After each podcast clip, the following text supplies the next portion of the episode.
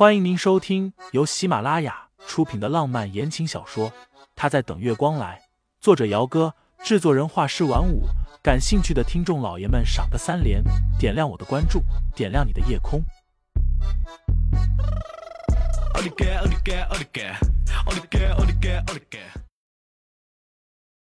第一百八十四章，那事情结束之后呢？沈冰雪暗暗的翻了个白眼。是啊，的确是多亏了盛总。盛总为了救你，把自己的妻子一个人丢在影楼里，连婚纱照都没拍呢。啊！艾米的脸上顿时变尴尬了起来，她微微咬着唇，低声道：“抱歉，盛太太，我不知道。没关系，人命关天嘛。”沈清心和沈冰雪只待了十多分钟便离开了。沈冰雪啧了一声：“我看着他那副狐媚的样子，真是来气。你可别傻了。那女的要说对盛思景没意思，我脑袋拧下来给她。”我知道。清新淡声道：“你以为他那句多亏了盛思景，不然他就没命了，当真是随口说的吗？他故意说给你听的。不然呢？”清新笑了一下。这位艾米小姐昨天应该就知道我住院的事情了，她却耐心的等着我们去找她。你觉得她会是什么单纯善良的小白兔吗？沈冰雪咬牙，要不我安排一下，让医院把她给赶出去。清新摇摇头，别，静观其变吧。她不傻，我自然也不会傻的去做得不偿失的笨事儿。清新住院了三天，第三天下午，医生便允许她出院了。出院的时候，盛思景不在，于嫂替太太收拾好了东西，先生的助理办的出院手续。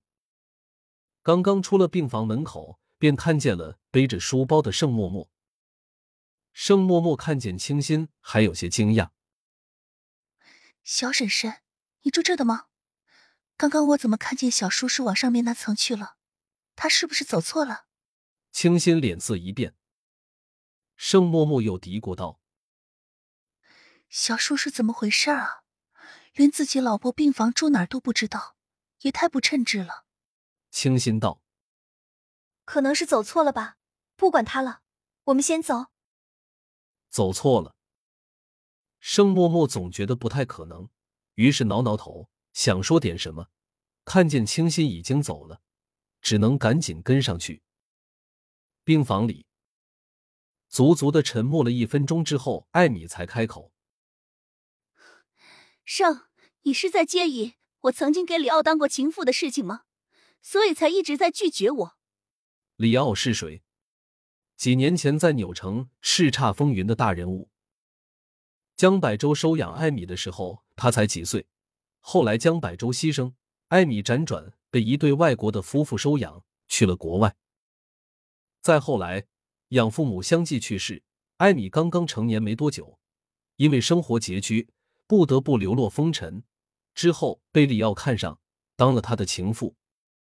前段时间，里奥因为家族的内部矛盾，被人加害身亡了。艾米拿了某些重要资料，跑了出来。一个多月前，盛思景是主动找上他的，说要和他合作。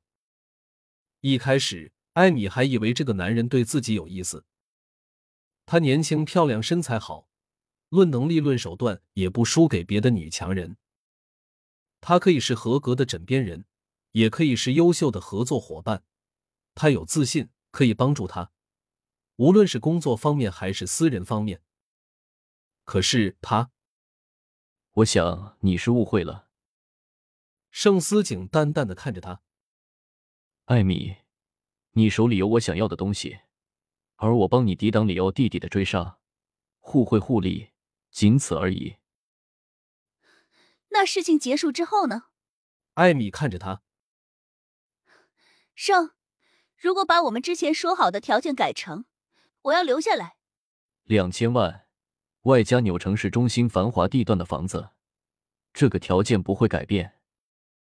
盛思景睨了他一眼，你好好休息，我先走了。